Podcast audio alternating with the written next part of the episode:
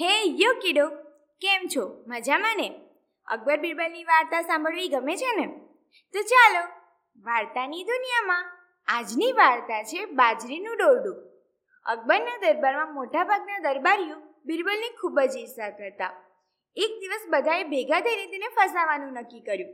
તેમણે બાદશાહના મહાવતને સમજાવ્યું કે તું રાજાને જઈને કહે કે તમારો હાથી એવો ગાંડો થયો છે કે એ કોઈના કાબૂમાં રહેતો નથી. તેમણે રાજવેદને પણ આ કાવતરામાં સામેલ કરી દીધા. દરબારીઓમાંથી એક દરબારીને તો નેતા બનાવી દીધો. મહાવત તો રાજા પાસે ગયો. તેને જેમ સમજાવ્યું હતું, તેમ બોલ્યો. રાજાએ તરત રાજવેદને બોલાવ્યા અને ઈલાજ કરવા કહ્યું. રાજવેદે પણ તેમને સમજાવ્યું હતું, તેમ જ કહ્યું કે બાજરીના છોડના દુંડાનું દોરડું વાણી તેના વડે જો હાથીને બાંધીએ, તો જ તે કાબૂમાં આવશે. અકબરે તો રાજસભામાં એલાન કર્યું કે જે બાજીના ડુંડામાંથી દોરડું પાણી લાવશે, તેને એક હજાર સોના મહોર આપવામાં આવશે. બધા જ વિચારમાં પડી ગયા. અકબરે પંદર દિવસનો સમય આપ્યો. પંદર દિવસ પછી રાજ દરબાર ભરાયો અને અકબરે દોરડા વિશે બધાને પૂછ્યું. પણ બધા જ નીચું માથું કરીને બેસી રહ્યા. કોઈને ખબર જ ન હતી કે આવું દોરડું કેવી રીતે બનાવાય. બધા મૂંઝાયા હતા.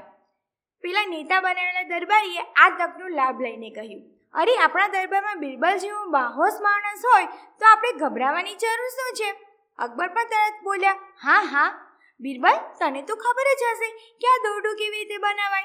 તેમણે બિરબલને પૂછ્યું, બિરબલ સમજી ગયો કે આ તેને કોઈ ફસાવા માટેની ચાલ છે.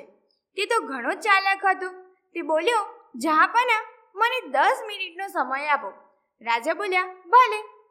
બિરબલ તો તરત ઘરે ગયો અને એક ચારણી લઈને આવ્યો. અને બોલો, દોરડું તો હું વણી આપું, પણ તેના માટે ખાસ પ્રકારનું પાણી બનાવવું પડે. જો આ નેતા દરબારી મને પાણી આ ચારણીમાં ભરીને આપે, તો હું તરત જ મારું કામ શરૂ કરી દઉં. રાજાએ પેલા દરબારી નેતાને ચારણી આપી અને પાણી ભરી લાવવા કહ્યું.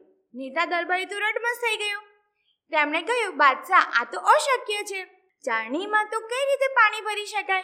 બિરબલ બોલ્યા, જાપાના, આ તો મને ફસાવાની એક યુક્તિ હતી. રાજા સમજી ગયો. તેણે દરબારીને સજા ફરમાવી. દરબારીએ પોતાનો ગુનો કબૂલ કર્યો. મહાવત, રાજવેદ અને બધા જ દરબારીઓને રાજાએ શિક્ષા કરી. બધાએ બિરબલની ચતુરાઈના વખાણ કર્યા. રાજાએ બિરબલને એક હજાર સનમરો આપી. કેમ? મજા પડી ને? બસ આવી જ અવનવી વાર્તાઓ સાંભળતા રહો અને અમારી સાથે જોડાયેલા રહો. Bye bye કિડો